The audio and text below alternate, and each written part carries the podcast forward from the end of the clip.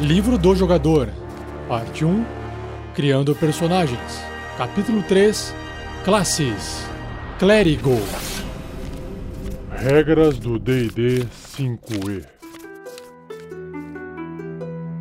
Uma produção RPG Next. Sejam bem-vindos a mais um Regras do D&D 5e. Eu sou o Rafael 47 e nesse episódio irei apresentar o que o livro do jogador do RPG Dungeons and Dragons 5ª edição diz sobre a classe Clérigo, ou em inglês Cleric. Vamos ver o que este guerreiro, esse soldado divino, tem de informação para você que quer jogar.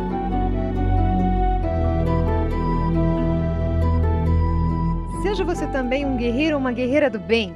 Para saber mais, conheça nossas metas e recompensas na campanha do Padrim em www.padrim.com.br/RPGNext.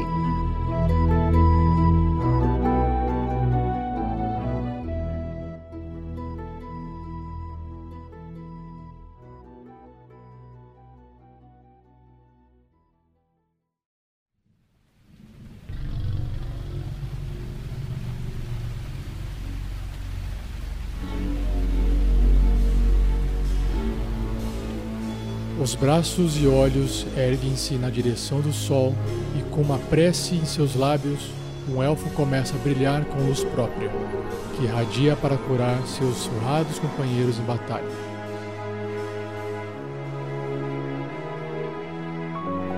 Com um cântico de batalha, um anão golpeia com seu machado por todos os lados, abrindo caminho em meio às linhas de orcs posicionadas contra ele, louvando os deuses por cada inimigo derrubado.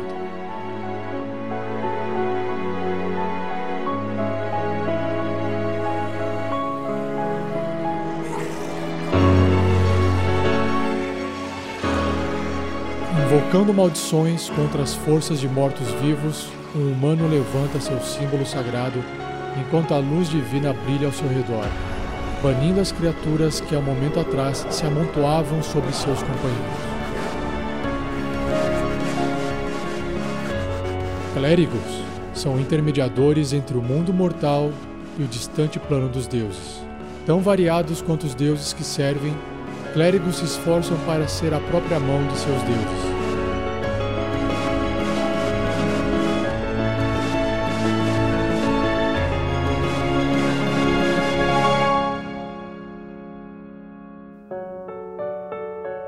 Não é apenas um sacerdote comum, mas alguém cheio de poder divino.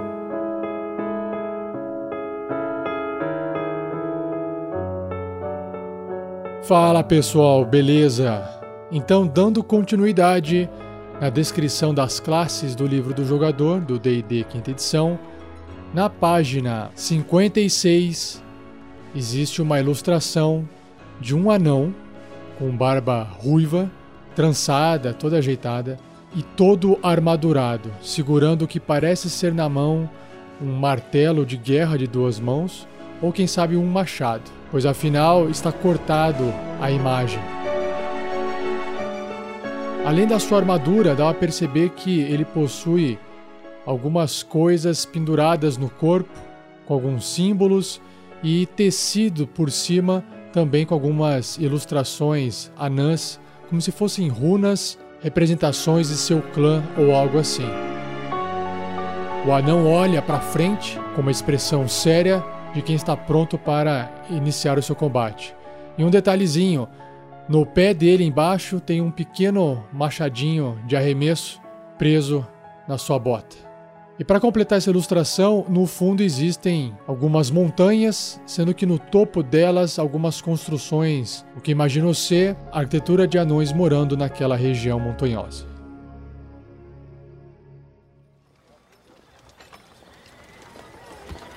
Bom, vamos lá. Hoje eu não vou levar vocês para dentro de uma taverna, igual eu fiz no episódio passado. Mas a gente vai fazer uma visita aqui nessa catedral, aonde se encontra um velho amigo meu, o Travok. Travok é um anão clérigo que vai explicar para vocês tudo sobre essa classe, pois ele também é um clérigo, claro.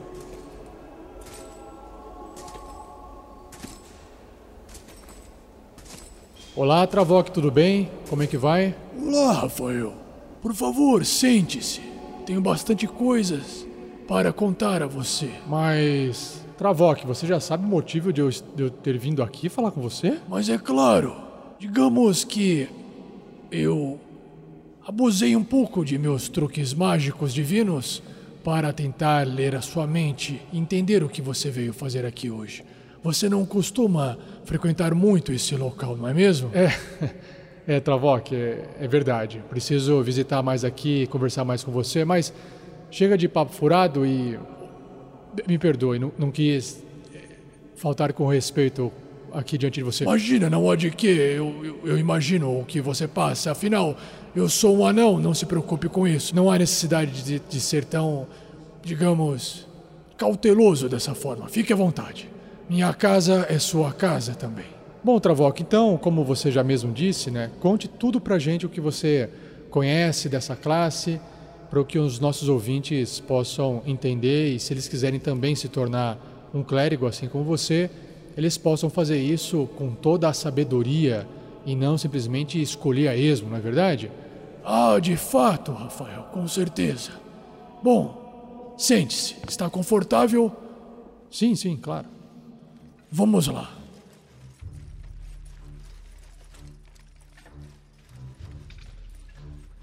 Se você quiser se tornar um clérigo algum dia, saiba que o que vai fazer parte da sua vida é a magia divina. Como o próprio nome sugere, é o poder dos deuses fluindo deles para este nosso mundo mortal. Nós, clérigos, somos os condutores desse poder e a gente manifesta-o através de efeitos milagrosos, se é que assim as pessoas entendem melhor.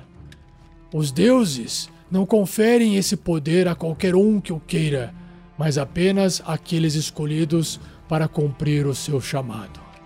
Fazer o uso desse poder divino não envolve estudo ou treinamento. Um clérigo pode aprender ritos antigos e preces específicas, mas a habilidade de usar magias divinas depende de devoção e de uma intuição poderosa sobre os desejos da divindade. Nós, clérigos, combinamos o poder mágico de curar e inspirar os nossos aliados com magias que ferem e debilitam seus inimigos. Eles podem causar medo e pavor, espalhar pragas ou venenos e até lançar fogo divino para consumir seus inimigos. Para aqueles malfeitores que merecem uma massa na têmpora, o clérigo se utiliza de seu treinamento de combate para enfrentar seus inimigos corpo a corpo, auxiliado pelo poder divino. E é por isso, Rafael, que eu digo que um clérigo é, ao mesmo tempo, um curandeiro e um combatente. Oh, que legal, Travok. Isso parece ser o melhor dos dois mundos, não é? De fato, com certeza é. Então, Travok, me explica um pouquinho. Significa, então, que todos aqueles servos lá no fundo aqui dessa catedral também são clérigos? Não, Rafael. Isso é uma coisa que muitos confundem. Nem todo acólito ou servo de um templo ou santuário é necessariamente um clérigo. Alguns sacerdotes são chamados para uma vida simples de servidão, propagando a vontade de seu Deus através de preces e sacrifício, e não através de magia ou poder militar. Ah, entendi. Em algumas cidades, por exemplo, o sacerdócio equivale a um escritório político, visto como um degrau sólido para alcançar patamares superiores de autoridade e não envolvendo qualquer comunhão com a divindade. Clérigos verdadeiros, assim como eu, são raros nas estruturas hierárquicas. Quando um clérigo inicia uma vida como aventureiro, geralmente é porque seu Deus exigiu assim. Perseguir os objetivos de um deus geralmente envolve enfrentar perigos além dos limites da civilização, destruindo o mal ou buscando relíquias sagradas em tumbas antigas. E é por isso, Rafael, que ainda eu permaneço aqui nesta catedral. Ainda não parti em nenhuma jornada santa ou divina, pois ainda acredito que eu posso fazer mais por esta cidade estando aqui dentro. Assim que meu Deus me informar ou pedir para que eu vá, para que eu parta, eu imediatamente o farei. Mas enfim, muitos clérigos são ainda requisitados para defender os adoradores de seu Deus, o que pode significar combater ogros em fúria, negociar a paz entre nações ou selar um portal que permitiria que um corruptor entrasse no plano material. Caramba, isso soa perigoso. De fato é. A maioria dos clérigos aventureiros mantém conexões com templos e ordens de sua religião. Um templo pode pedir a ajuda de um clérigo ou um sumo sacerdote. Pode ter poder suficiente para exigir seus serviços.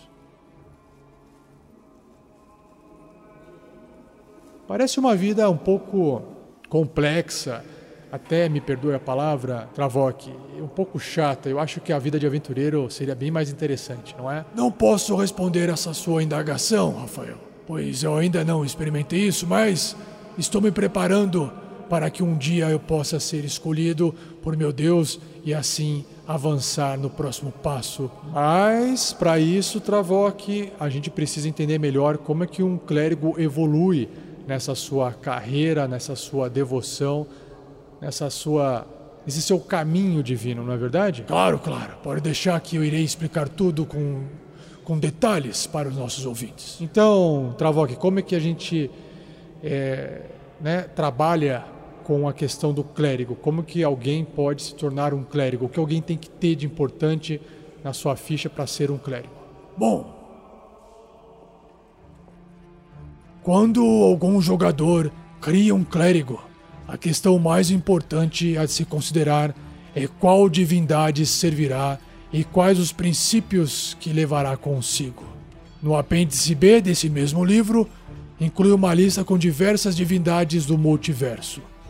Eu sugiro cada um desses jogadores conversar com o seu mestre para eles saberem quais as divindades disponíveis de sua campanha.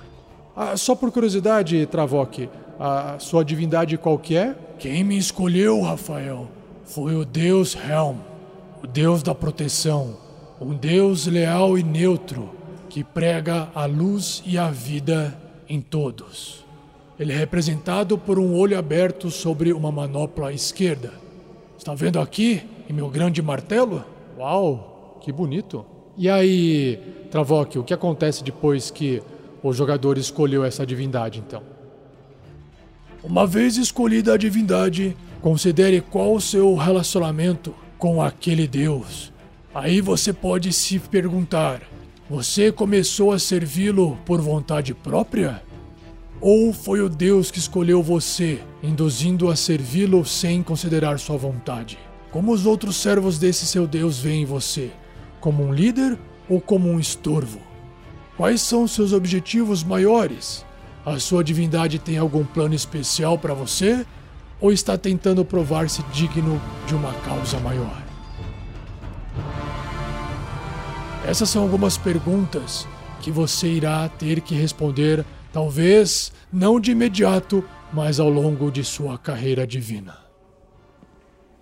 Parece uma coisa meio, como eu posso dizer, assim, travada, né? Fica meio amarrada ao Deus, não tem muito jeito como escapar, né? O Deus pesa bastante, né, nesse ponto, Travok. De fato, Rafael, como eu disse antes, clérigos são seres divinos. E eles apenas estão canalizando a vontade e todo o poder de uma entidade superior a eles. Tá, agora se eu quiser construir de forma rápida um personagem, tem como fazer isso? É claro! Não faça perguntas que você já sabe a resposta, Rafael. Mas seguindo aqui o livro, um clérigo pode ser construído rapidamente seguindo algumas sugestões que o livro traz. Primeiro, a sabedoria deve ser a habilidade mais alta de um guerreiro clérigo, seguido pela força e constituição. Segundo, escolha o antecedente acólito, que basicamente é o que sou eu. Ah, você é um acólito, por isso que você está aqui dentro. Sim. Certo, e as partes mais numéricas do sistema? Como é que fica a parte do clérigo? Bom, como todo personagem, Todos eles possuirão certos pontos de vida, algumas proficiências, equipamentos e outras habilidades. Começando pelos pontos de vida, todo clérigo tem o seu dado de vida igual a um dado de 8 faces. E claro, como todo personagem, no seu primeiro nível, os seus pontos de vida totais é igual ao valor máximo desse dado, no caso 8, mais o modificador de Constituição. E se você quiser evoluir os seus pontos de vida nos próximos níveis, o livro sugere que, ao invés de rolar o dado de 8 faces, escolha o valor número 5 para manter os seus pontos de vida num valor médio. Já sobre as proficiências, todo clérigo sabe usar armaduras leves, armaduras médias e escudos. Sobre as armas, qualquer arma simples e nenhuma ferramenta. Nos testes de resistência, eles são proficientes em sabedoria e carisma. E sobre as habilidades, o personagem deve escolher 2 entre história, intuição, medicina, persuasão e religião. Sobre que... Travok, só um minutinho. Desculpa te interromper. Ah, claro. É que eu queria avisar aqui os ouvintes que a gente vai descrever melhor mais pra frente em episódios futuros o que significa cada arma, o que significa cada armadura, o que significa cada habilidade, né? Ah, o que história faz, o que intuição faz, etc. Então todas essas explicações virão em episódios futuros específicos, ok? Ah, de fato, faz todo sentido. Pode continuar, Travok. Obrigado.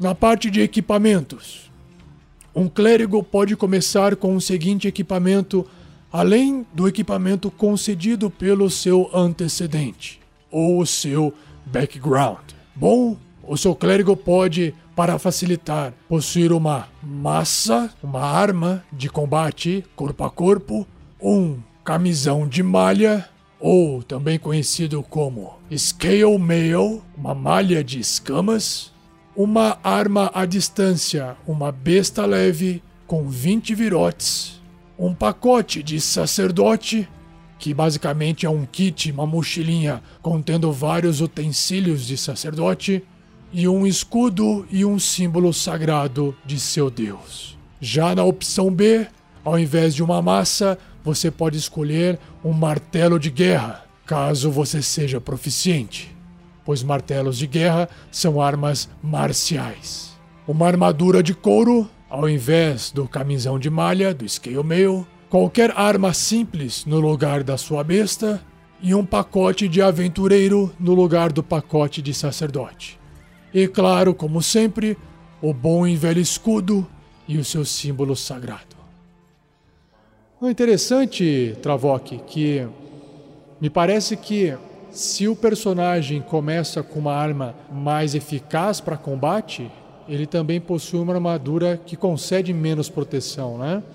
E até o fato de não possuir uma arma à distância faz com que o jogador escolha uma arma simples, que pode acabar sendo uma outra arma de corpo a corpo, né? É assim, me parece que o foco para quem se torna aventureiro logo de cara é muito mais a arma que porta em mãos do que a armadura que veste.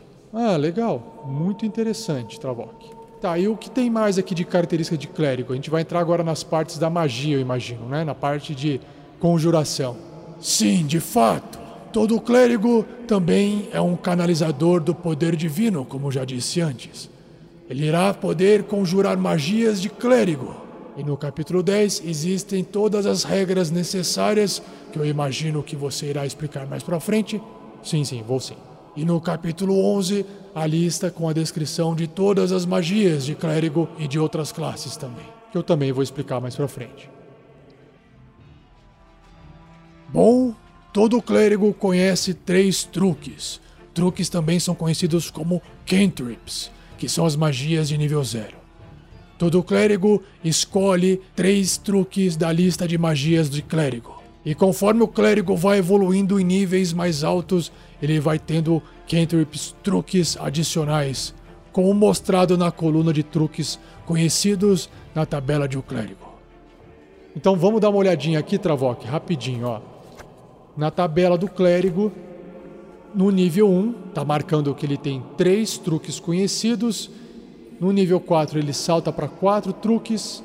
No nível 10, para 5 truques e permanece com 5 truques até o final de sua carreira no nível 20. E, Travok, como é que funciona as magias, né? Como é que um clérigo lida com as magias de nível 1 e mais alto? Bom, todo clérigo conhece um número fixo de magias, mas para poder executar, para poder conjurar elas ao longo do dia, ele deve prepará-la.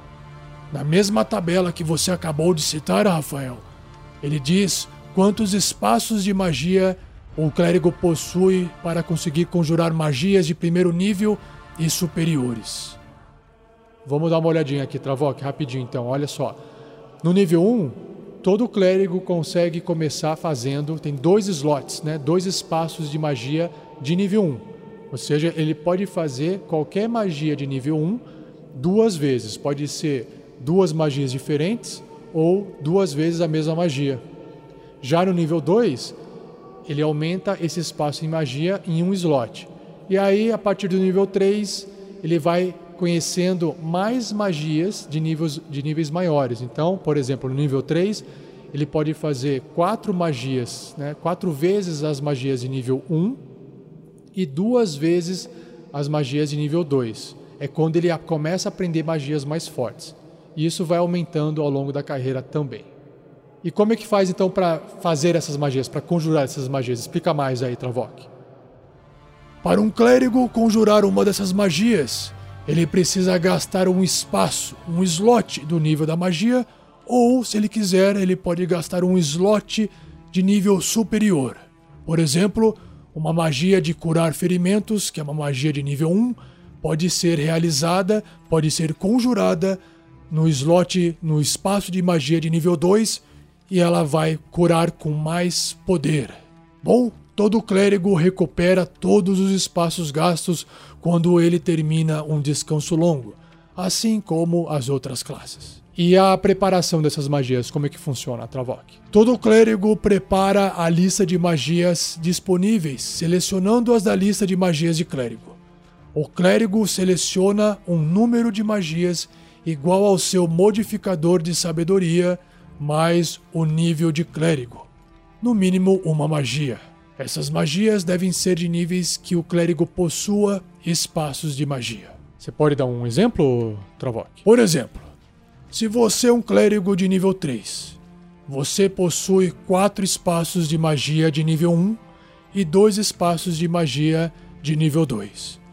Com uma sabedoria 16, portanto, um bônus, um modificador de mais 3 em sabedoria, sua lista de magias preparadas pode incluir 6 magias, combinando-as de primeiro e segundo nível em qualquer ordem.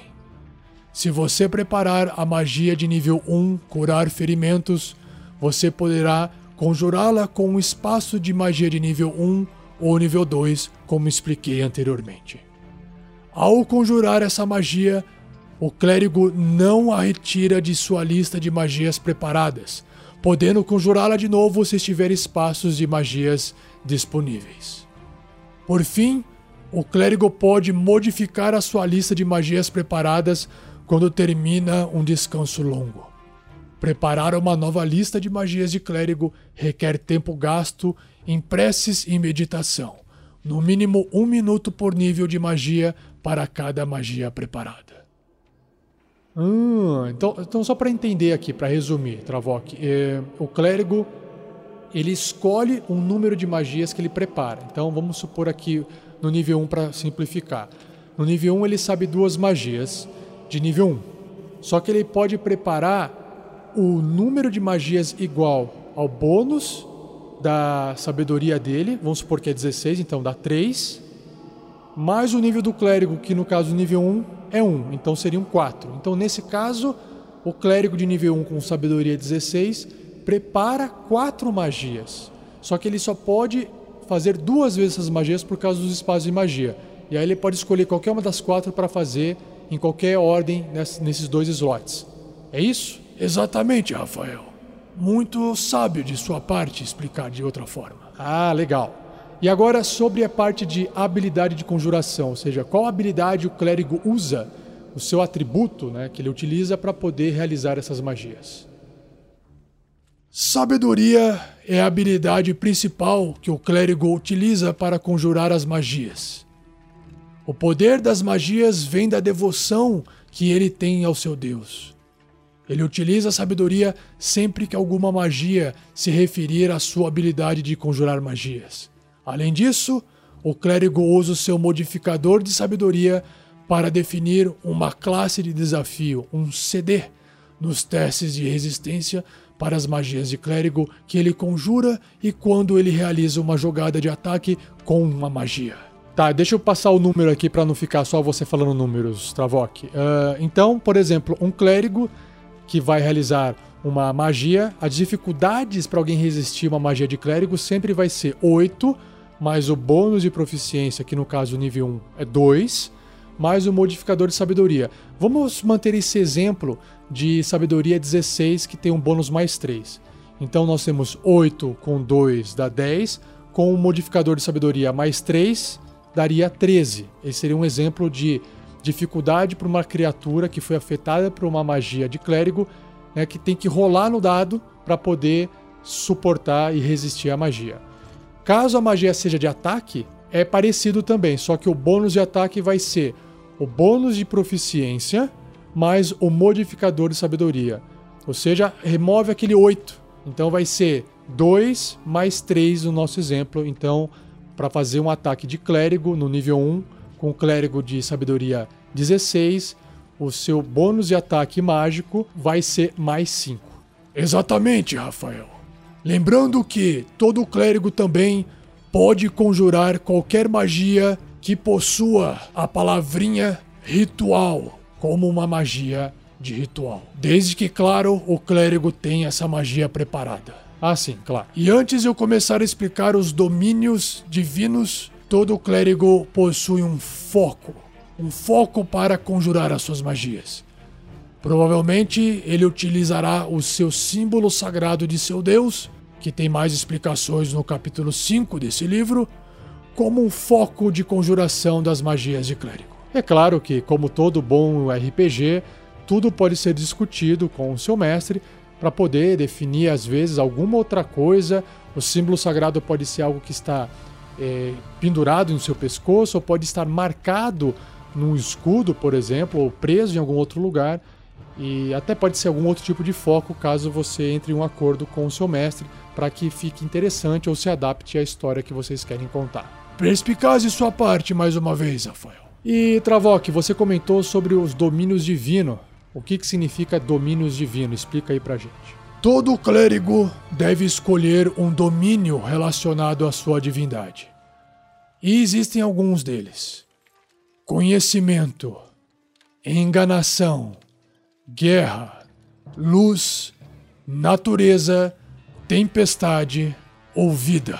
Cada domínio é detalhado ao final da descrição da classe e cada um fornece exemplos dos deuses associados a eles que nós vamos ver daqui a pouco. Essa escolha é realizada no primeiro nível do clérigo, Rafael, e ela irá conceder magias de domínio e outras características. Ela também concede ao clérigo outras formas de utilizar habilidade chamada Canalizar Divindade, ou Channel Divinity, quando o clérigo vai evoluindo. Então vamos ver o que tem aí. Nossa, parece bastante coisa. De fato irá demorar um pouquinho. Não tem problema, Travok, vamos lá. Mais um detalhe sobre as magias de domínio, Rafael. Cada domínio tem uma lista de magias. As magias de domínio, assim conhecidas, que o clérigo adquire nos níveis especificados pelo seu domínio. Quando o clérigo ganha uma magia de domínio, ele sempre a tem preparada. E essa magia não conta no número de magias que ele pode preparar a cada dia. Se o clérigo tem uma magia de domínio que não aparece na lista de magias de clérigo, mesmo assim, ela é uma magia de clérigo para ele.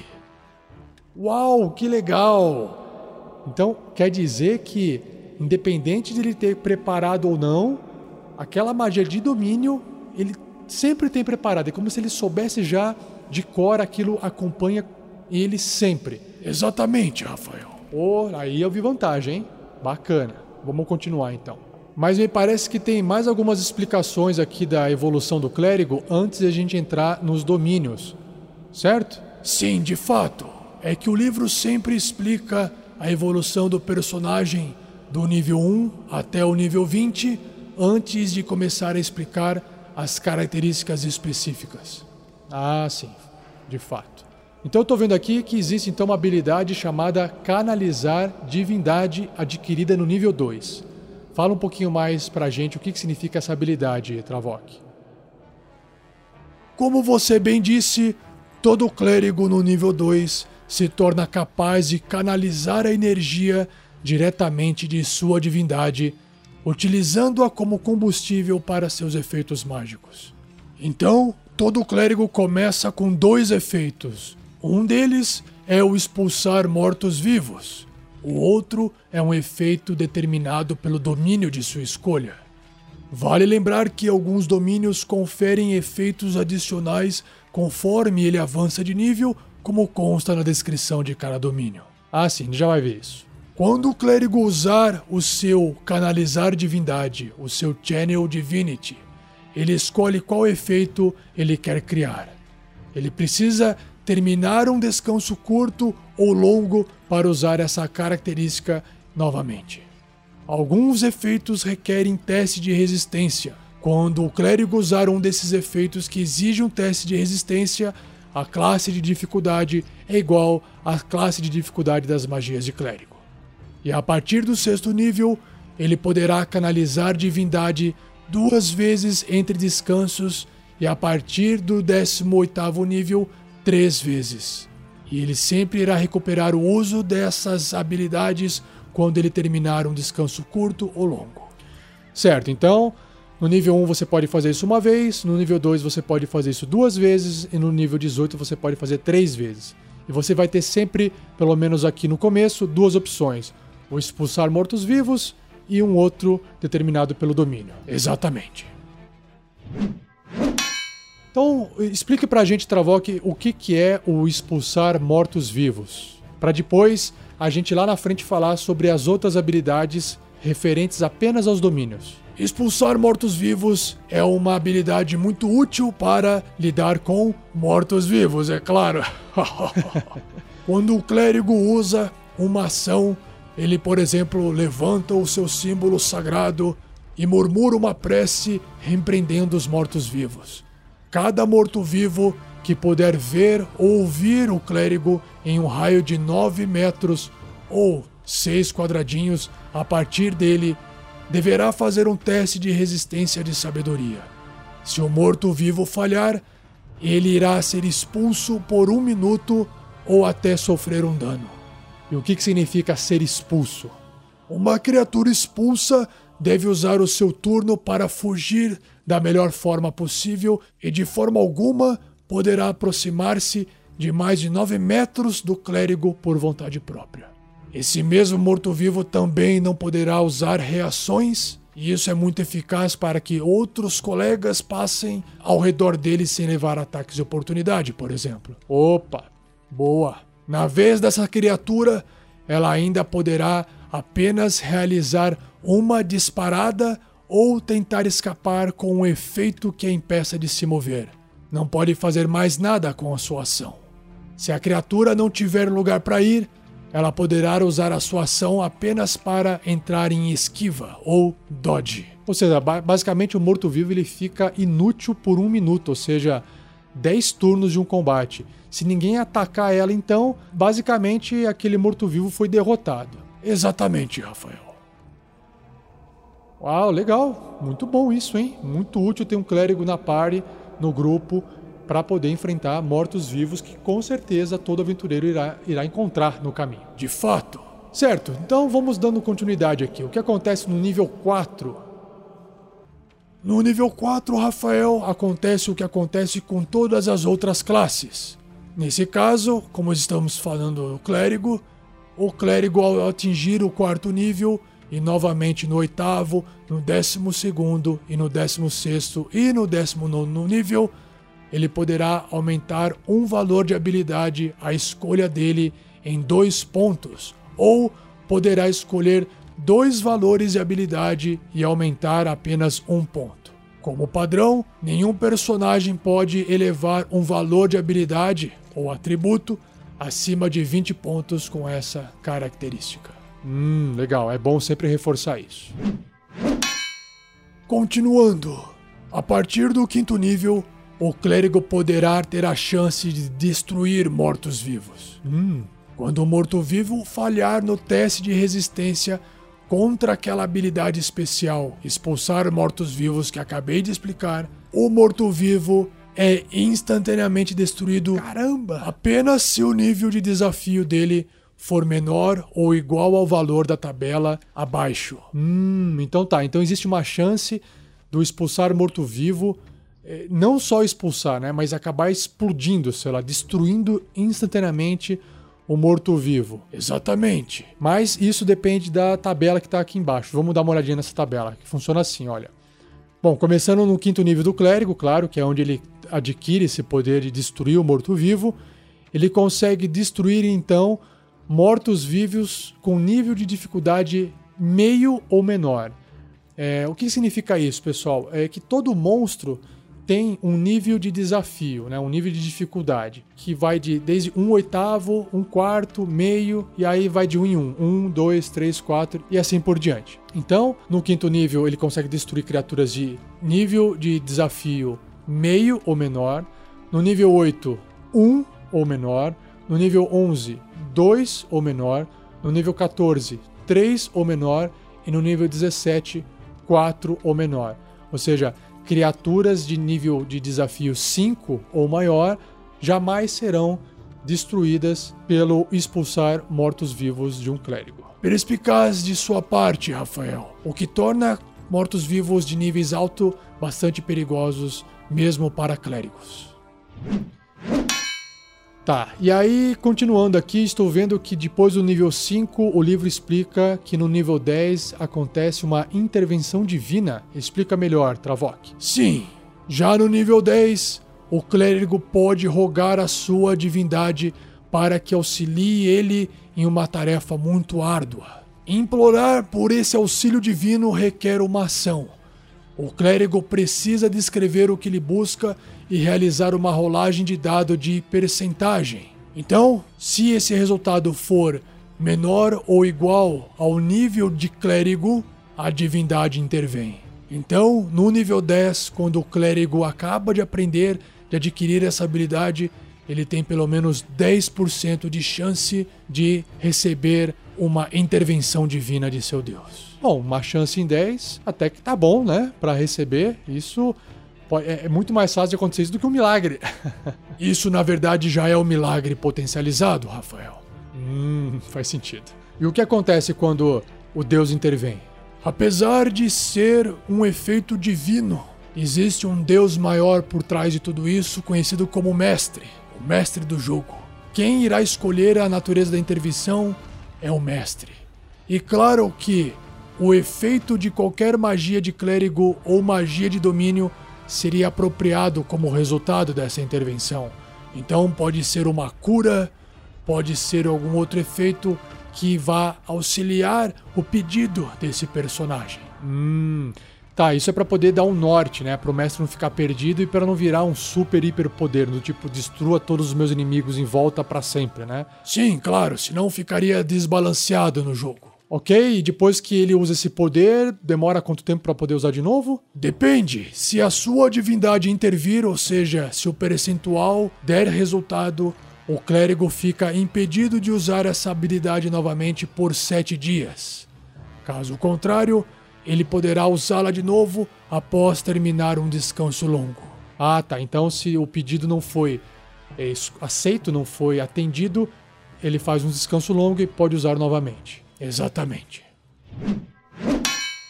Vale lembrar que no nível 20, ou seja, no último nível de clérigo, os pedidos de intervenção funcionam automaticamente, sem a necessidade de rolagem dos dados. Ufa, eu tava achando que no nível 20 ele ia ter 20% de chance. Não, então ele tem 100% de chance. Ou seja, ele fez o pedido, vai ser atendido. Exatamente. Ah, eu vi vantagem. Muito bom. Legal, legal, Travok. Então agora a gente começa explicando os domínios divinos, certo? Sim. Caramba, eu lembro que você citou vários e vai demorar um pouquinho, não é? Mas vamos lá. Vamos lá. Deixe-me explicar um pouquinho sobre os domínios divinos, Rafael. Em um panteão, cada divindade tem influência sobre certos aspectos da vida mortal e da civilização, chamados de domínios divinos. Juntando-se os domínios sobre os quais uma divindade tem influência, tem-se um conjunto denominado portfólio da divindade. Por exemplo, o portfólio do deus grego Apolo inclui os domínios do conhecimento, da luz e da vida. Como um clérigo, ele escolhe um aspecto de sua divindade para enfatizar, ganhando os poderes relativos àquele domínio. Ah, entendi. Tá, continue.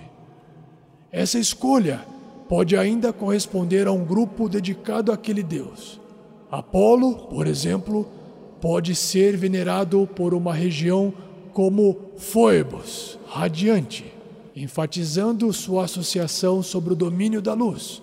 Da mesma forma, o domínio que o clérigo escolher poderia simplesmente representar uma preferência pessoal, o aspecto da divindade que mais agrada a ele. Tá. A descrição de cada domínio inclui exemplos de divindades que têm influência sobre eles.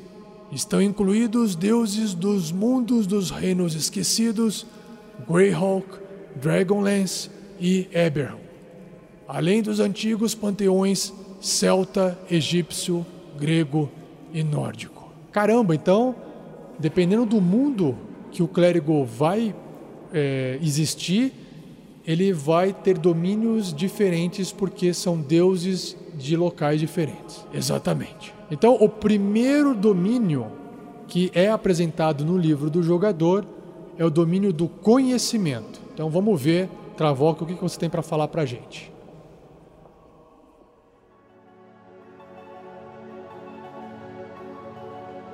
Primeiramente, vamos conhecer quais são os deuses desse domínio, como por exemplo, Ogma, Bacob, Gilean, Aureon, Thoth.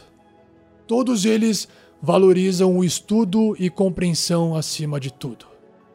Alguns ensinam que o conhecimento deve ser coletado e partilhado em bibliotecas de universidades ou promovem o conhecimento prático do artesanato ou da invenção. Algumas divindades escondem conhecimentos e os mantêm em segredo para si mesmos. E outros prometem a seus seguidores que eles ganharão poderes tremendos se desvendarem os segredos do multiverso. Os seguidores desses deuses estudam conhecimento esotérico, coletam tomos antigos, escavam locais secretos da Terra e aprendem tudo o que podem. Alguns deuses do conhecimento que promovem a prática de ofícios e criação incluem deuses da forja como Gond, Heorx, Onatar, Moradin, Hefesto e Goibniu. Caramba, quanto nome de deus maluco no meio misturado. Então, para aquele clérigo que escolheu ter esse domínio do conhecimento, algumas magias na tabela apresentada no livro são: no primeiro nível, comando e identificação. No terceiro nível, augúrio e sugestão.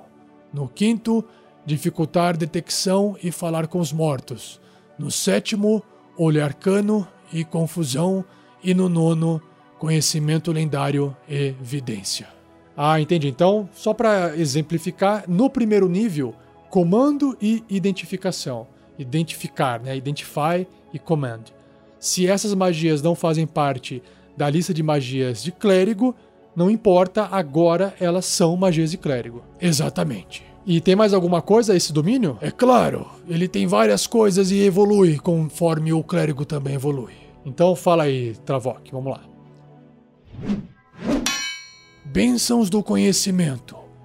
No primeiro nível, o clérigo aprende 2 idiomas, a escolha dele. É claro, pelo próprio nome do domínio de conhecimento, nada mais justo. De fato. Ele também escolhe se tornar proficiente em 2 perícias, em 2 habilidades, a escolha dele, entre as seguintes: arcanismo, história, natureza ou religião. O bônus de proficiência é dobrado em qualquer teste de habilidade que o clérigo fizer usando qualquer uma dessas perícias que ele escolheu. Caramba, então ele fica muito mais proficiente nessas 2 que ele escolher. Exatamente. Porra, que legal, legal, legal. No segundo nível, o poder de canalizar divindade tem mais uma opção, que é o conhecimento das eras. O clérigo pode usar esse seu poder de canalizar divindade para beber da fonte divina do conhecimento. Como uma ação, ele escolhe uma perícia ou ferramenta, e por 10 minutos ele terá proficiência com uma perícia ou ferramenta escolhida. É como se ele de repente aprendesse aquela habilidade ou aquela ferramenta sem nunca ter estudado antes, porque quem está passando esse conhecimento para ele é o seu Deus. Caramba, é bem útil isso, né? Ele se torna um clérigo multifuncional. Sim. Vamos continuar aqui. No nível 6, o poder de canalizar divindade recebe mais uma opção, que é a de ler pensamentos. O clérigo pode então utilizar o seu canalizar divindade para ler a mente de uma criatura. O clérigo escolhe uma criatura que ele pode ver e que esteja até 18 metros dele, ou 12 quadradinhos. Essa criatura deve, então, realizar um teste de resistência de sabedoria, e se ela for bem sucedida no teste, o clérigo não poderá usar essa característica contra ela novamente até terminar um descanso longo. No entanto, se a criatura falhar no teste, o clérigo poderá ler seus pensamentos superficiais, aqueles mais atuais, aqueles que refletem suas emoções e no que ele está pensando constantemente. Claro, se essa criatura estiver até 18 metros do clérigo. Esse efeito dura por 1 minuto. Caramba, ficar lendo a mente dele. Eu fico imaginando que essa criatura não precisa ser um monstro, né? Pode ser simplesmente ele tá diante de um político ou de uma outra pessoa que tá tentando contar uma história para os aventureiros, e ele tá lá lendo a mente da criatura. Exatamente. Muito útil, não? Nossa, extremamente útil. Durante esse tempo, vale lembrar que o clérigo pode usar a sua ação para terminar o efeito e conjurar a magia sugestão ou suggestion na criatura sem gastar um espaço de magia. O alvo falha automaticamente no teste de resistência contra essa magia nesse caso. Caramba, então o clérigo vai estar lendo a magia e ainda vai poder sugerir alguma coisa, como se estivesse quase que comandando aquela criatura. Exatamente, Rafael. Extremamente perigoso uma habilidade dessas estar na mão de clérigos malignos. Nossa, eu não tinha pensado nisso. Que massa. E o que mais tem nesse domínio do conhecimento, Travok? A partir do nível 8, o clérigo tem a conjuração poderosa. Ele adiciona o seu modificador de sabedoria no dano causado por qualquer truque, ou seja, qualquer magia de nível 0, qualquer cantrip de clérigo. Ah, olha só. Porque assim, até onde eu sei, todos os cantrips que causam dano, eles não possuem nenhum tipo de bônus. Rola o dado e é isso, né? Nesse caso aqui, ele vai passar a aplicar o seu modificador de sabedoria no dano causado, ou seja, sei lá, se rola um D8 de dano, agora vai rolar um D8 mais 3. Exatamente. Ah, legal. Faz todo sentido o nome. Para finalizar esse domínio, no nível 17, o clérigo passa a ter visões do passado. Ou seja, ele pode convocar visões do passado relacionadas a um objeto que ele deseja, segurando ou sobre o ambiente ao seu redor. O clérigo gasta pelo menos 1 minuto meditando e rezando, então recebe oníricos vislumbrantes turvos dos eventos recentes. Ele pode meditar dessa maneira por um número de minutos igual ao valor de sabedoria e deve manter a concentração durante esse tempo, como se ele estivesse conjurando uma magia. Quando o clérigo usa essa habilidade, ele não pode usá-la novamente até terminar um descanso curto ou longo. Só para entender aqui, Travok, então, vamos supor, no nível 17, certo? Ele vai ter, vai lá, suponha que ele tem uma sabedoria 20 já. Então ele tem 20 minutos para poder ficar meditando dessa forma, desde que ele pelo menos gaste um minuto. Certo. E aí ele, segurando um objeto ou estando no ambiente, ele vai ter tipo glimpses, visões, tipo meio como se fosse sonho, para ele tentar entender o que aconteceu recentemente ou com aquele objeto ou na região que ele estava. Exatamente. Mas tem como exemplificar o que seria uma, né, ler esse objeto ou ler esse local? Seguramente, Rafael. Por exemplo, fazer a leitura do objeto envolve, primeiramente, segurar um objeto enquanto ele medita. O clérigo pode então ter visões do dono anterior do objeto. Depois de meditar por um minuto, ele descobre como o antigo dono adquiriu e perdeu o objeto, assim como o evento recente mais significativo envolvendo esse objeto e o seu dono. Ah... Se o objeto foi portado por outra criatura num passado recente, por exemplo, dentro de um número de dias igual ao valor de sabedoria do clérigo, o clérigo pode gastar um minuto adicional para cada dono para descobrir as mesmas informações sobre essas criaturas. Ah, legal. Tá bom. Deu para entender bem. E sobre o local? À medida que o clérigo medita, ele tem visões dos eventos recentes nas suas vizinhanças próximas. Por exemplo, uma sala, rua, túnel, clareira, algo similar de até 15 metros cúbicos. É um volume. Sim. Ele pode voltar no passado num número de dias igual ao valor de sabedoria. Para cada minuto que o clérigo meditar, ele descobre sobre um evento significativo a partir dos mais recentes. E o que seriam esses eventos significativos? Eventos significativos normalmente envolvem emoções fortes, como batalhas, traições, casamentos, assassinatos, nascimentos e funerais. No entanto, também pode incluir eventos mais mundanos que podem ser relevantes na situação atual. Entendi. E tem mais alguma coisa sobre a questão do domínio do conhecimento? Não, como você pode ver... Clérigos que querem obter bastante informação sobre a trama, que gostam de poder alterar o rumo da história com base em informações, deverá escolher o domínio do conhecimento para benefício próprio. E Travok, então, quais são os próximos domínios que você vai explicar pra gente? Eu ainda tenho que explicar o domínio da vida, o domínio da luz, o domínio da natureza, o domínio da tempestade, o domínio da trapaça e o domínio da guerra. Caraca, quantos domínios! Eu tinha esquecido que era um monte. Vamos fazer o seguinte, vamos dar uma andada por aí, vamos lá pra fora, e aí você vai andando, a gente vai caminhando e você vai me explicando, a gente sai um pouquinho de dentro dessa capela aqui, pode ser? Mas é claro, Rafael. Me acompanhe, por favor.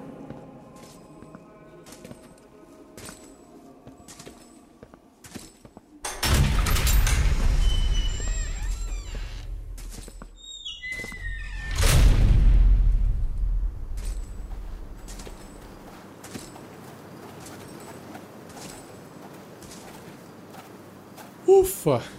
Um arzinho fresco agora. Uma caminhada é uma boa pra gente continuar nesse podcast longo, né, Travok? De fato, Rafael.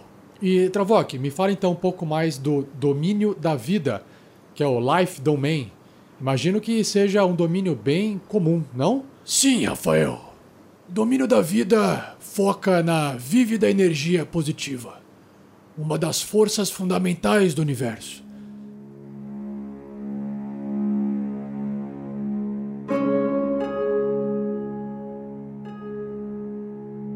Que sustenta toda a vida. Os deuses da vida promovem a vitalidade e a saúde, curando os doentes e os feridos, cuidando dos necessitados, além de afastar as forças da morte e hordas de mortos-vivos. Quase toda divindade não maligna pode alegar influência sobre esse domínio. Em particular, divindades da agricultura, como por exemplo Chantea, Arawai e Demeter, do sol como Lathander, Pelor, Horacti, da cura ou resistência como Ilmater, Mishakal, Apolo e Dianxist, e do lar e da comunidade como Estia, Hathor e Bodrei. Caramba, quanto deus! Quantos deuses, né? Mas vamos lá, vamos nos focar então na parte mais mecânica do sistema. Bom, no primeiro nível de clérigo, aquele que escolher esse domínio da vida tem as magias preparadas de bênção e curar ferimentos. No terceiro nível, restauração maior e arma espiritual. No quinto nível, sinal de esperança e revivificar. No sétimo, proteção contra a morte e guardião da fé. E no nono, curar ferimentos em massa e reviver os mortos. Ah, legal, ele é focado, né, em cura e manter as pessoas vivas. De fato, Rafael. É por isso que o pessoal diz que o clérigo às vezes é o band-aid da party, porque eles vivem curando a galera, né? É, eu entendo que esse seja um comportamento natural daqueles que agem sem pensar muito, depois procuram um clérigo para reparar os seus erros. Mas um clérigo da vida é mais do que um band-aid, como você irá ver. Então, comente aí sobre as proficiências, as habilidades que ele vai ganhando com o passar dos níveis dentro desse domínio. Bom, no primeiro nível, todo clérigo ganha a proficiência em armaduras pesadas, o que significa que ele pode usar agora a maior proteção que uma armadura pode conceder a um aventureiro. Então ele passa até a durar mais em combate. Com certeza. No mesmo nível, esse clérigo se torna um discípulo da vida, pois suas magias de cura são mais efetivas. Sempre que um clérigo conjurar uma magia de cura para recuperar pontos de vida de alguém, aquele alguém recupera pontos de vidas adicionais iguais a 2 mais o nível da magia. Caramba, então realmente eu mandei de... Quer dizer, realmente é eficaz nesse suporte de recuperação da energia vital das pessoas. Sim. Continuando, Rafael. Sobre aquele poder de canalizar divindade, o clérigo de segundo nível do domínio da vida pode usar esse poder para curar os feridos. Como uma ação, ele utiliza o seu símbolo sagrado para invocar energia que pode recuperar um total de 5 vezes o seu nível de clérigo em pontos de vida. Ele escolhe quaisquer criaturas em até 9 metros de distância dele, ou seja, em até 6 quadrados de distância, e divide esses pontos entre elas. Essa característica só pode curar as criaturas até metade de seu ponto máximo de vida. E é claro que ele não pode usar esse poder em um morto-vivo ou um constructo. Peraí, deixa eu ver se eu entendi então, vamos lá.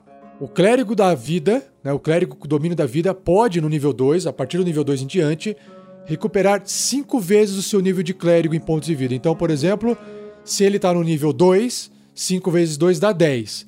Então ele pode pegar esses 10 pontos de vida e, usando esse seu poder de canalizar a divindade, ele recupera 10 pontos distribuídos da forma que ele quiser em até 9 metros de distância dele. Só que não pode curar nem morto-vivo e nem constructo. Exatamente, Rafael. Como eu havia falado antes. Ah, sim, claro. No sexto nível, ele se torna um curandeiro abençoado. Suas magias poderão conjurar cura para outros que também curam você. Quando esse clérigo conjurar uma magia de cura em outra criatura, ele também recupera pontos de vida em um total de 2 mais o nível da magia. Uau, que legal! Ele acaba se autocurando enquanto ele cura os outros. Uau, virou uma caixa de primeiros socorros. Brincadeira, Travok, brincadeira. No oitavo nível, ele adquire o poder chamado Golpe Divino. onde ele ganha a habilidade de imbuir os seus ataques com poder divino. Uma vez em cada um de seus turnos, quando o clérigo for acertar uma criatura com ataque com arma, ele pode causar 1d8 de dano radiante adicional naquele alvo. Quando ele alcançar o 14º nível, o dano extra aumenta para 2 dados de 8 faces. Ah, show de bola, ele vai, né, imbuindo o seu ataque com poder divino. Muito bom, legal. Por fim, a cura suprema é o poder de mais alto nível, que é só atingido no 17º nível do Clérigo da Vida. Quando ele jogaria normalmente um ou mais dados para recuperar pontos de vida como magia, ao invés disso ele usa o maior resultado possível nos dados. Por exemplo, ao invés de recuperar 2 dados de 6 faces de pontos de vida, ele iria recuperar 12 pontos, como se os dados tivessem saído 6 e 6. Ah, ele simplesmente não precisa nem rolar, ele só pega os maiores valores do dado e já soma para magias que recuperam pontos de vida. Exatamente, Rafael. Fantástico. Clérigo Domínio da Vida, tá aí anotado para você que está nos ouvindo. Vamos continuar. Qual que é o próximo da lista, então? O Domínio da Luz, Light Domain. Por favor, Travok, continue.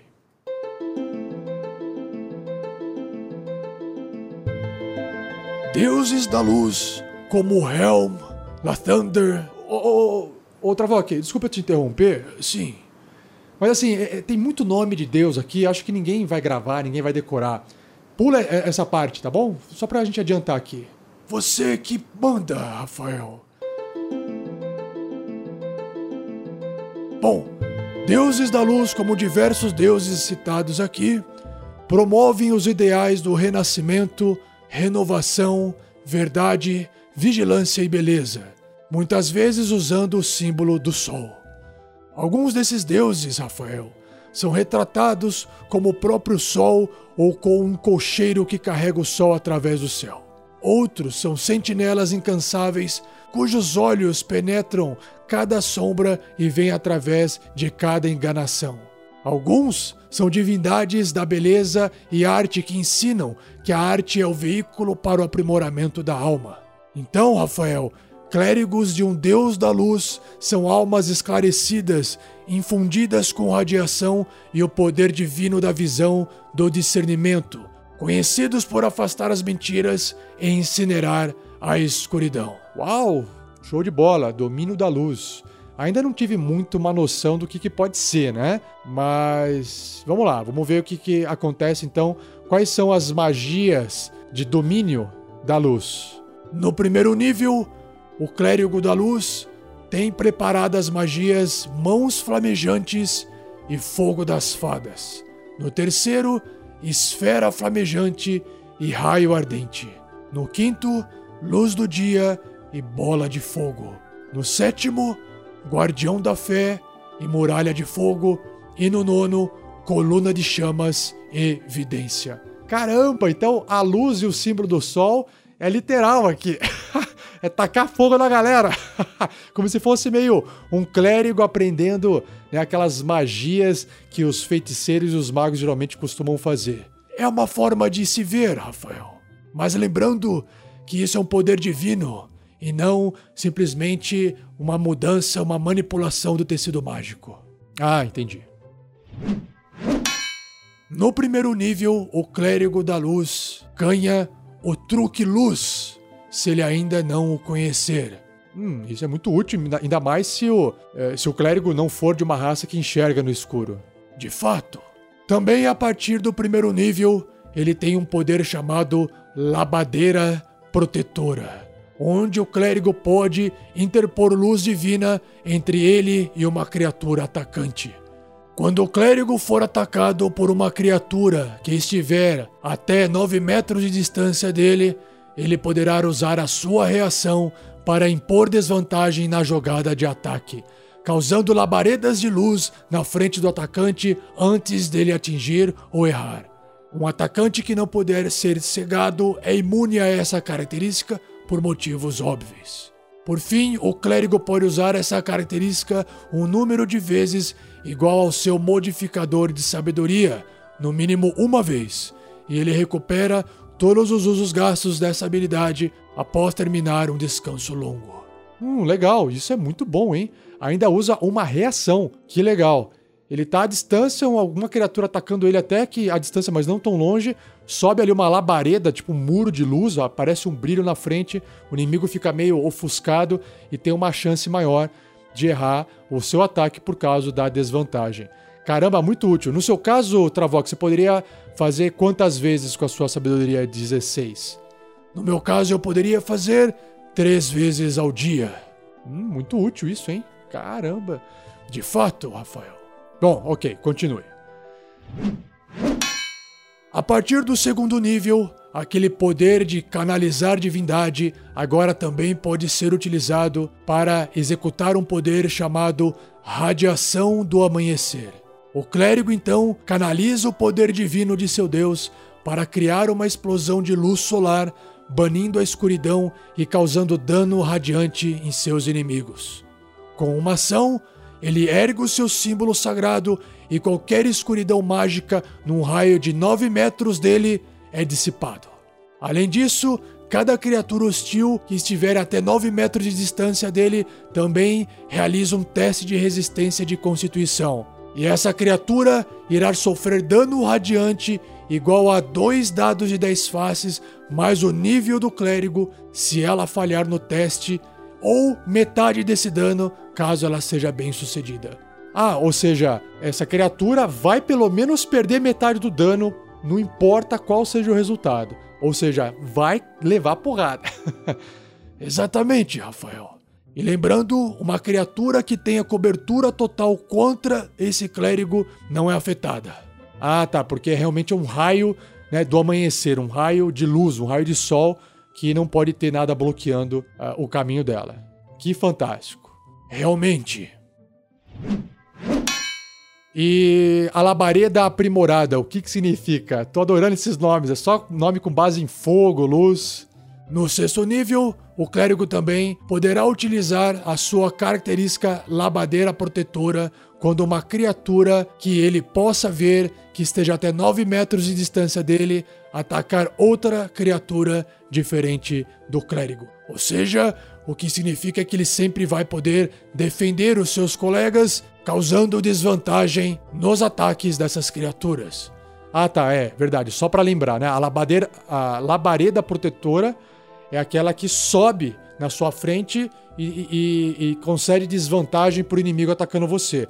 No caso, a labareda aprimorada, você pode fazer quando o inimigo ataca uma outra pessoa, diferente de você. De fato, Rafael. Nossa, muito bom. Muito legal. E usando a reação ainda, hein? Sim, é o mesmo poder, só que aplicado a outro alvo agora. Massa. E a Conjuração Poderosa. A partir do 8º nível, o clérigo adicionará o seu modificador de sabedoria no dano causado por qualquer truque de clérigo.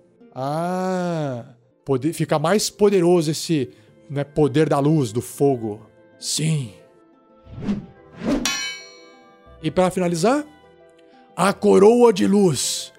A partir do 17º nível, o clérigo poderá usar a sua ação para ativar uma aura de luz solar que dura por 1 minuto ou até ele dissipá-la usando outra ação. Nesse caso, o clérigo emitirá luz plena num raio de 18 metros ou 12 quadradinhos e penumbra de até 9 metros ou 6 quadradinhos, além dos 18 metros.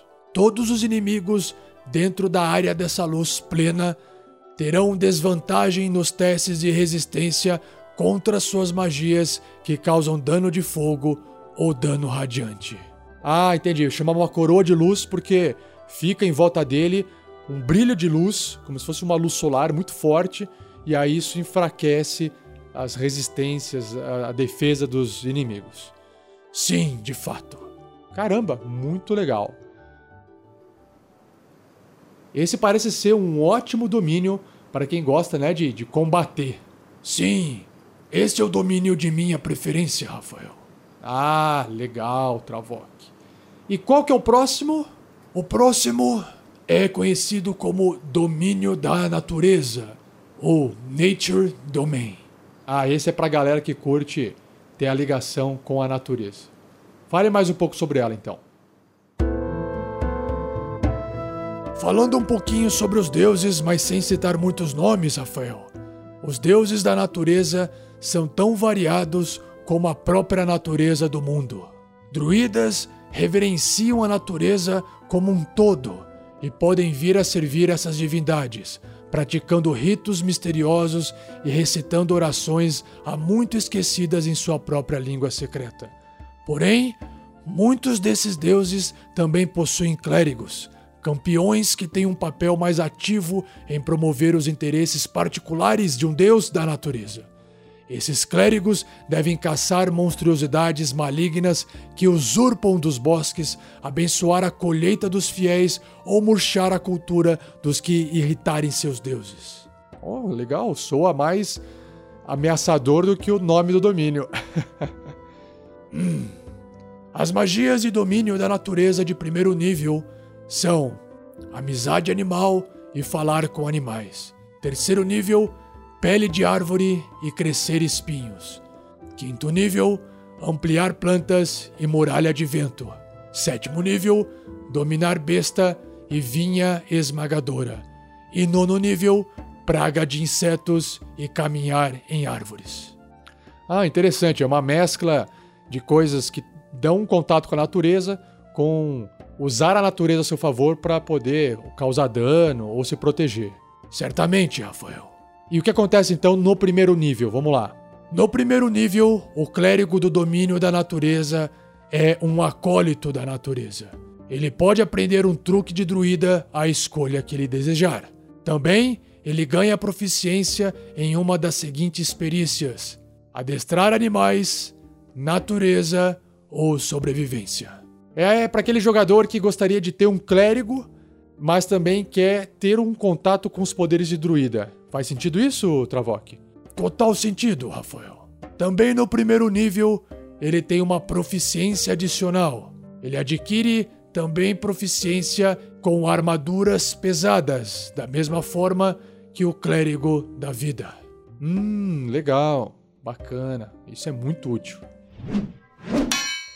E sobre o poder de canalizar divindade, eu tô vendo aqui que tem o nome enfeitiçar animais e plantas. Vamos ver o que é. Então, a partir do segundo nível, o clérigo poderá usar o seu canalizar divindade para enfeitiçar animais e plantas. É, isso o nome já diz, né? Com uma ação, o clérigo erguerá seu símbolo sagrado e invocará o nome de um deus. Cada besta ou criatura planta que puder ver o clérigo num raio de até 9 metros de distância dele deve realizar um teste de resistência de sabedoria. Se a criatura falhar, ela estará enfeitiçada pelo clérigo durante 1 minuto ou até sofrer dano. Enquanto estiver enfeitiçada pelo clérigo, a criatura será amistosa a ele e às criaturas que ele designar. Caramba, então, quando a gente tava jogando aquela aventura da A Mina Perdida de Fandelver, bem no começo tinha lá uns lobos, e esses lobos estavam, extremamente agressivos contra os personagens. Então, um clérigo aqui da natureza poderia enfeitiçar os animais e mantê-los calminhos. Com certeza, Rafael, muito perspicaz de sua parte. Caramba, isso é muito útil. De fato. Ok, continuando. No sexto nível, o clérigo poderá amortecer os elementos. Ou seja, quando ele ou uma criatura que estiver até 9 metros de distância dele sofrer dano de ácido, frio, fogo, elétrico ou trovão, ele poderá usar a sua reação para conceder resistência à criatura contra aquele tipo de dano. Uau, entendi. Ele faz com que os danos elementais sejam reduzidos pela metade, que é isso que é a resistência. Exatamente, Rafael. Oh, muito útil também. Legal, continuando. No 8º nível, ele terá o poder chamado Golpe Divino. Esse título já não foi citado antes? De fato, é o mesmo poder do domínio da luz. Faz exatamente a mesma coisa. Imbui seus ataques de arma com poder divino, com dano radiante adicional. Ah, legal. É o mesmo poder, então a gente continua aqui. E para finalizar, eu reparei aqui no livro que tem o Senhor da Natureza. O que significa? A partir do 17º nível, o clérigo ganhará a habilidade de comandar animais e criaturas plantas, enquanto a criatura estiver enfeitiçada pela característica enfeitiçar animais e plantas que eu já citei. O clérigo poderá usar uma ação bônus no seu turno para dizer verbalmente o que cada uma dessas criaturas devem fazer no próximo turno delas. Ou seja, peraí, você simplesmente comanda o lobo ou aquele bichinho planta, que eu esqueci o nome agora, ataque aquele zumbi pra mim. Exatamente, é um controle total da natureza, Rafael. Caramba, que massa! É, só que é só o 17º nível em diante, né? Demora bastante pra chegar lá. Sim, de fato, mas é muito poderoso. Uau, achei massa. Que legal.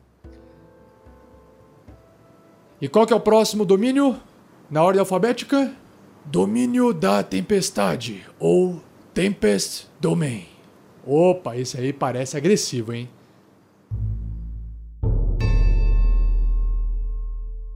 Deuses cujo portfólio contenha o domínio da tempestade, como vários, não vou citar os nomes, mas 2 deles são bem conhecidos, Zeus e Thor, governam tormentas, mares e céus.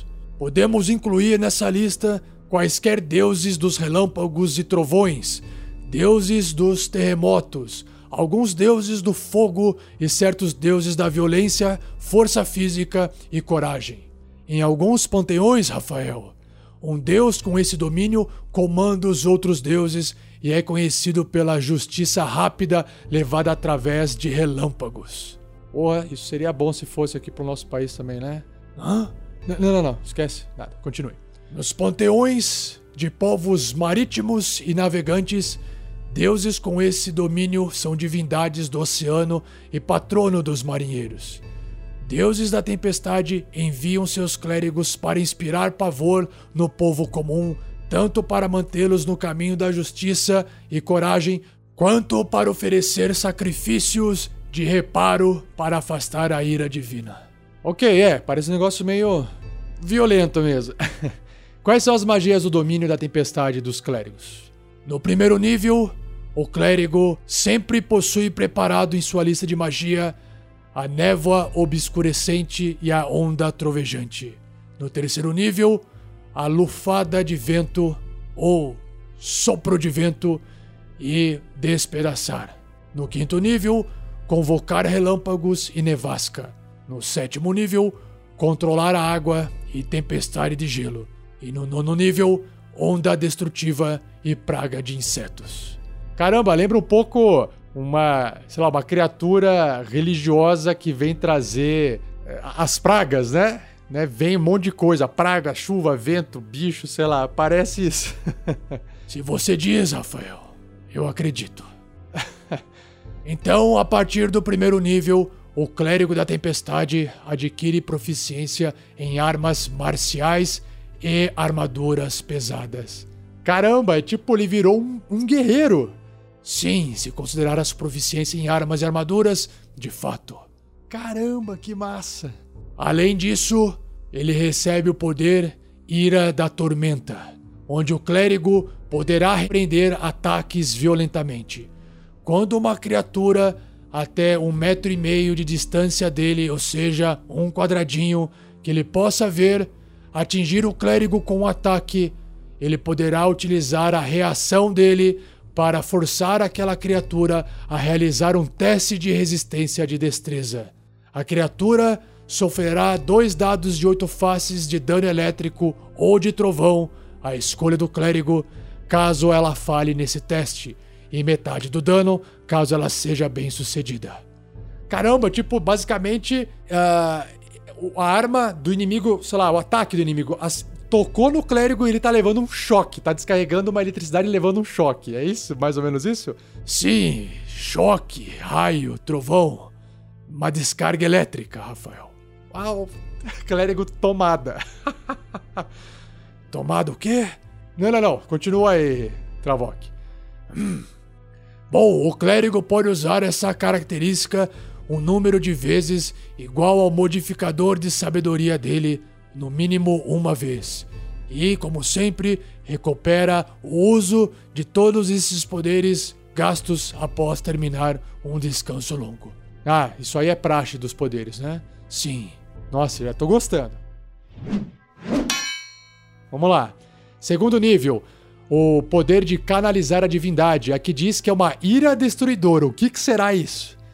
A partir do segundo nível, o clérigo então pode utilizar o seu canalizar divindade para empunhar o poder da tormenta com ferocidade desmedida.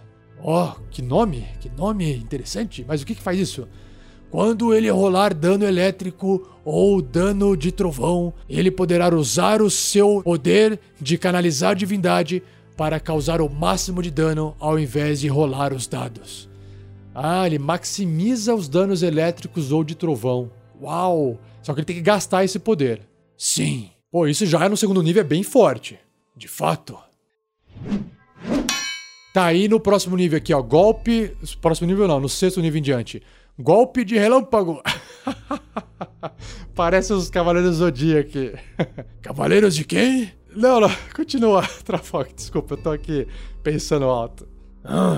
No sexto nível, quando o clérigo causar dano elétrico a uma criatura grande ou menor, ele também poderá empurrá-la para 3 metros de distância dele. Ah, isso pode ser útil pra mim. Sim, pode ter várias possibilidades, depende da criatividade do jogador. Ah, claro, verdade. No nível 8, também existe o golpe divino. Você lembra o que é o golpe divino, Rafael? Ah, é aquele que se ele... ele vai imbuir as armas com poder divino, e aí se ele acertar uma criatura com um ataque de arma, ele vai causar um dado de 8 de dano radiante adicional. E aí, em níveis maiores, acho que o 14º nível mais, o dano dobra, né? Vai pra 2d8 a mais radiante. Muito perspicaz de sua parte, Rafael, mas eu vi que você estava espiando no livro. É, mas faz parte, né? Bom, e a partir do 17º nível, o clérigo da tempestade se torna um filho da tormenta, onde ele adquire deslocamento de voo igual ao deslocamento dele de caminhada, contanto que ele não esteja no subterrâneo ou em local fechado. Caramba, ele pode voar pelo mesmo tanto que ele se desloca caminhando. Ele sai voando, só que ele não pode estar dentro de um lugar fechado, ou seja, é como se ele tivesse que estar em contato com o ar, a área externa, para poder voar. Caraca, que fantástico. Sim, de fato. Maravilha. Fantástico também o clérigo do domínio da tempestade. E o próximo aqui da lista, em ordem alfabética, no inglês, que é o penúltimo. É o domínio da trapaça, ou Trickery Domain. Isso aqui deve ser uma parada mais de ladino, será? Vamos ver.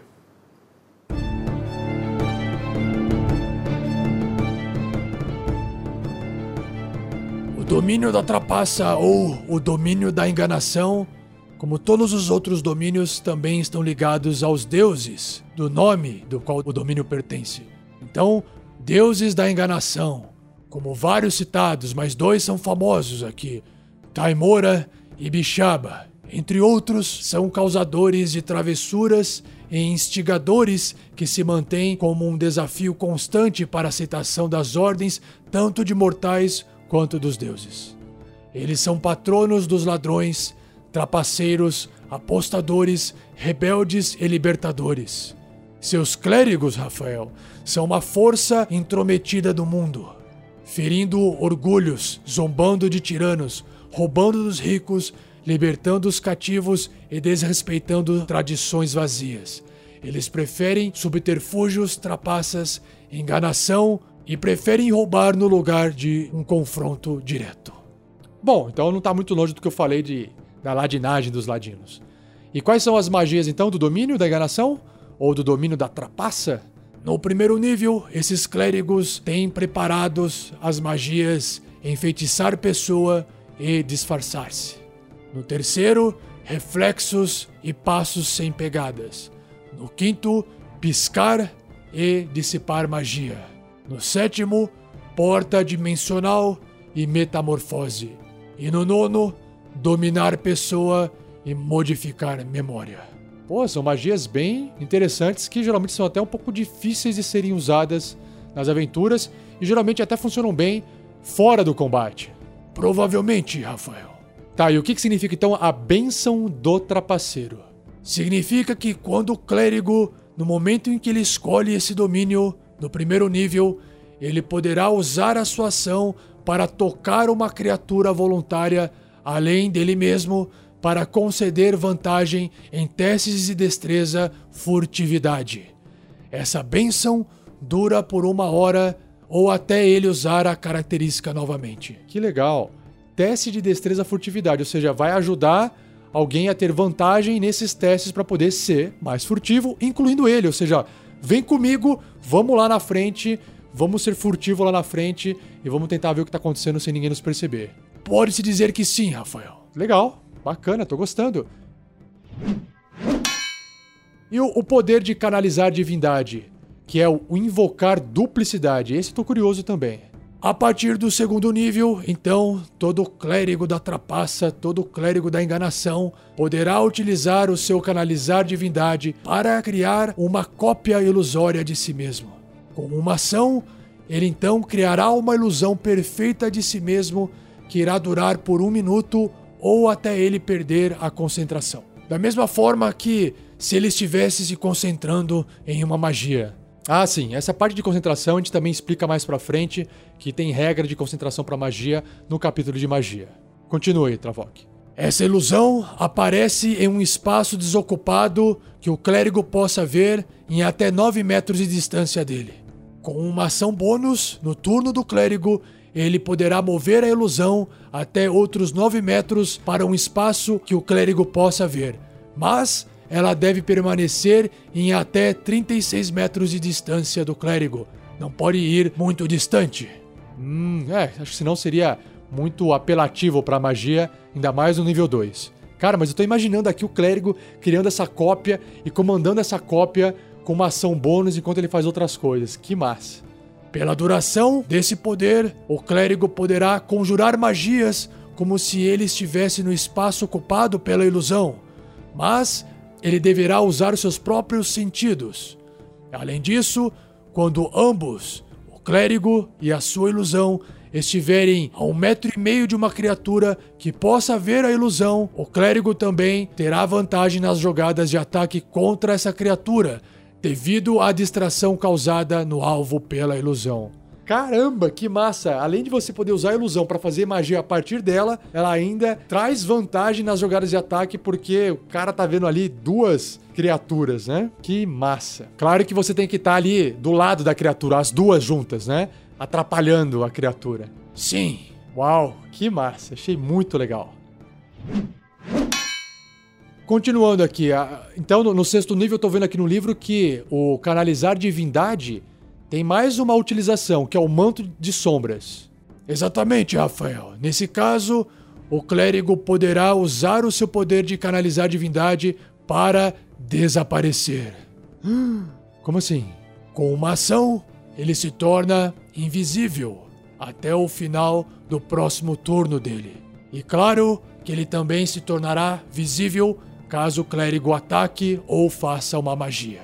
Cara, isso é muito poderoso. Simplesmente, se tornar invisível pode ser uma decisão estratégica muito forte, por mais que dure apenas ali 6 segundos. Ou, né, até o próximo turno é mais ou menos 6 segundos num combate, ou se for fora de um combate, é o tempo médio que ele fica invisível.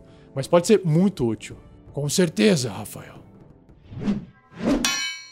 E tô vendo aqui que temos lá de novo o golpe divino no 8º nível, que é aquele golpe de colocar energia, né, divina nas armas para causar dano radiante adicional. Vamos passar esse aqui. Sim. Pulando então para o 17º nível em diante, O clérigo aprende o poder de duplicidade aprimorada. Caramba, eu tô até vendo aqui que agora vai fazer novas cópias, será? O clérigo, então, poderá criar até 4 cópias dele. Ah, sabia! Ao invés de uma, usando a habilidade Invocar Duplicidade. Com uma ação bônus, no turno do clérigo, ele poderá mover quantas cópias dele ele quiser até 9 metros e até, no máximo, 36 metros de distância. Que massa! Imagina ele controlando 4 cópias e com ele sendo 5 cópias. Pô, que legal! De fato, curioso no mínimo. Uau, que massa! Vamos então agora pro último domínio, que é o domínio da guerra, ou War Domain, né? Letra W.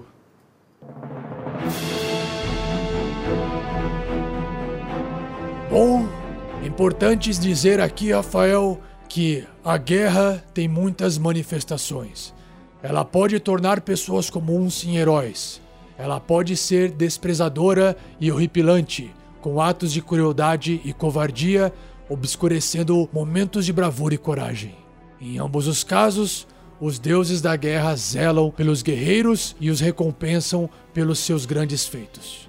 Os clérigos de tais deuses se sobressaem em batalha, inspirando os outros a lutar o bom combate ou oferecendo atos de violência como suas orações. Caramba! Entre os deuses da guerra estão inclusos vários campeões da honra e bravura, e deuses da conquista e da dominação. Vale lembrar, Rafael, que alguns outros deuses da guerra tomam uma postura mais neutra, promovendo a guerra em todas as suas manifestações e apoiando os guerreiros em quaisquer circunstâncias.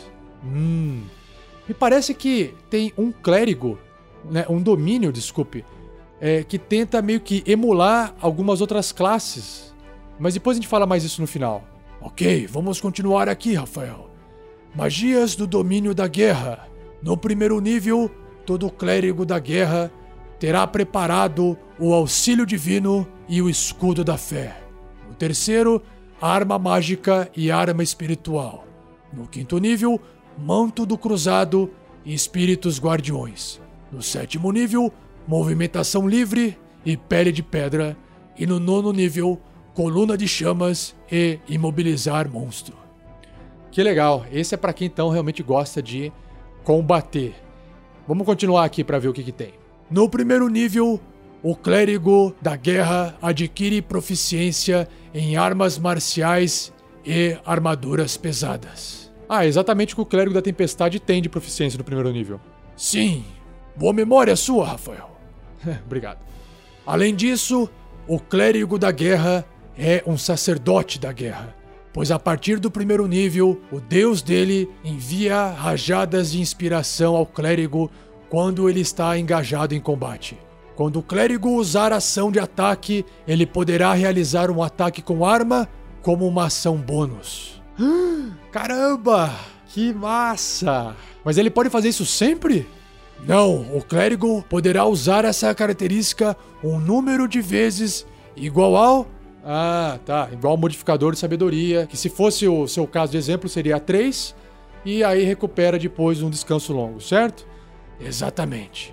Pô, mas mesmo assim, poder fazer, por exemplo, 3 ataques com uma ação bônus num combate ao longo de um dia, mais ou menos... Isso faz muita diferença. De fato, Rafael. Pô, que legal.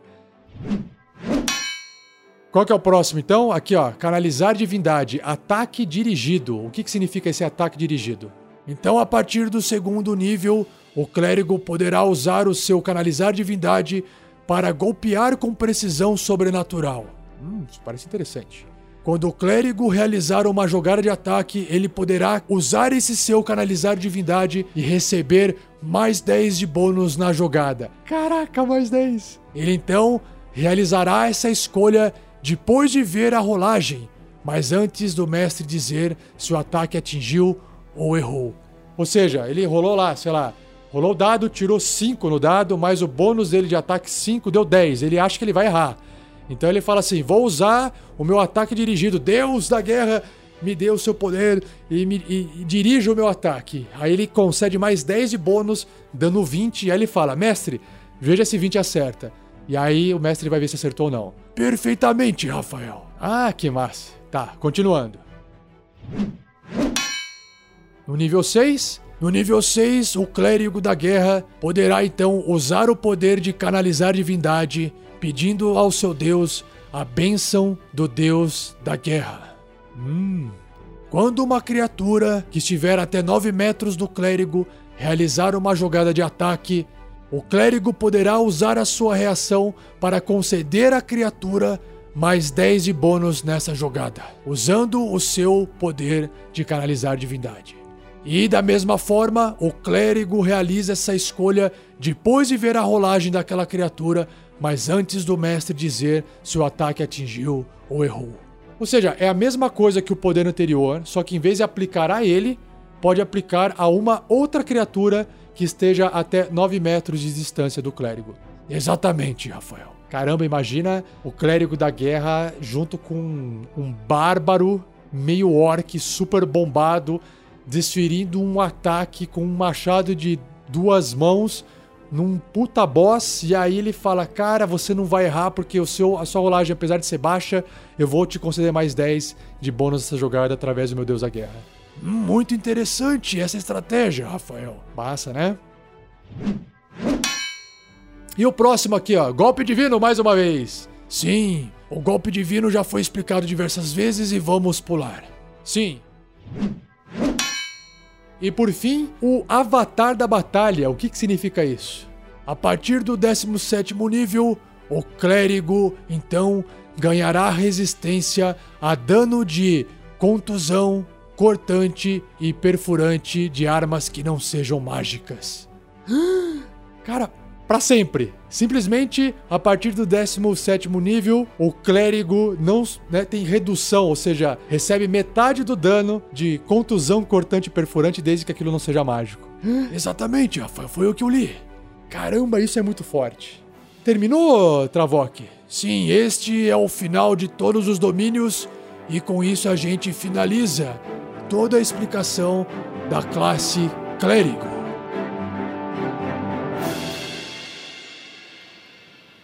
Uau! Travok, cara, eu vou dispensar aqui você para não te segurar mais. Muito obrigado pela sua participação e pelo seu esclarecimento aqui dessa classe para todos os nossos ouvintes. Não há de quê, Rafael. Sempre que quiser conversar comigo, vá até a capela, até a catedral, que você irá me encontrar nesses locais.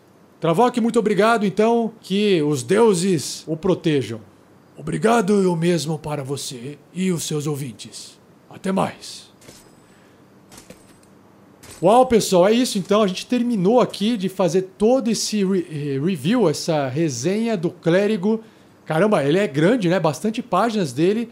E realmente o que eu queria comentar com vocês aqui para finalizar é que eu percebi que, os domínios ajudam a vocês criarem personagens que ainda são clérigos, mas com uma puxada para as outras classes. Então, por exemplo, o clérigo da tempestade, o clérigo da luz, o clérigo da vida, eles têm uma pegada mais mágica, né? E aí o clérigo da guerra tem uma pegada de guerreiro, completamente de guerreiro. Já o da natureza é uma pegada de druida. Então você pode... E o clérigo da trapaça, da enganação, tem a pegada mais focada, no ladino. Então, imagina uma party, um grupo, que tem um clérigo de cada domínio compondo aqueles papéis. Seria interessante, no mínimo interessante, de poder ver uma party de, clérigos de vários domínios com raças diferentes. Então, um clérigo anão da guerra, um clérigo halfling do domínio da enganação, um clérigo dragonborn da tempestade. Pô, seria muito interessante ver uma party assim. Acho que seria bem legal. Bom, mas esse episódio está super longo, espero que vocês tenham gostado. Vamos finalizar aqui, mas antes de vocês irem embora, por favor, não se esqueçam de curtir, compartilhar onde você viu a publicação desse episódio. Se você quiser deixar mais comentários e quiser completar a discussão sobre o clérigo, deixe lá isso escrito ou no post do próprio site ou onde você viu o compartilhamento desse episódio.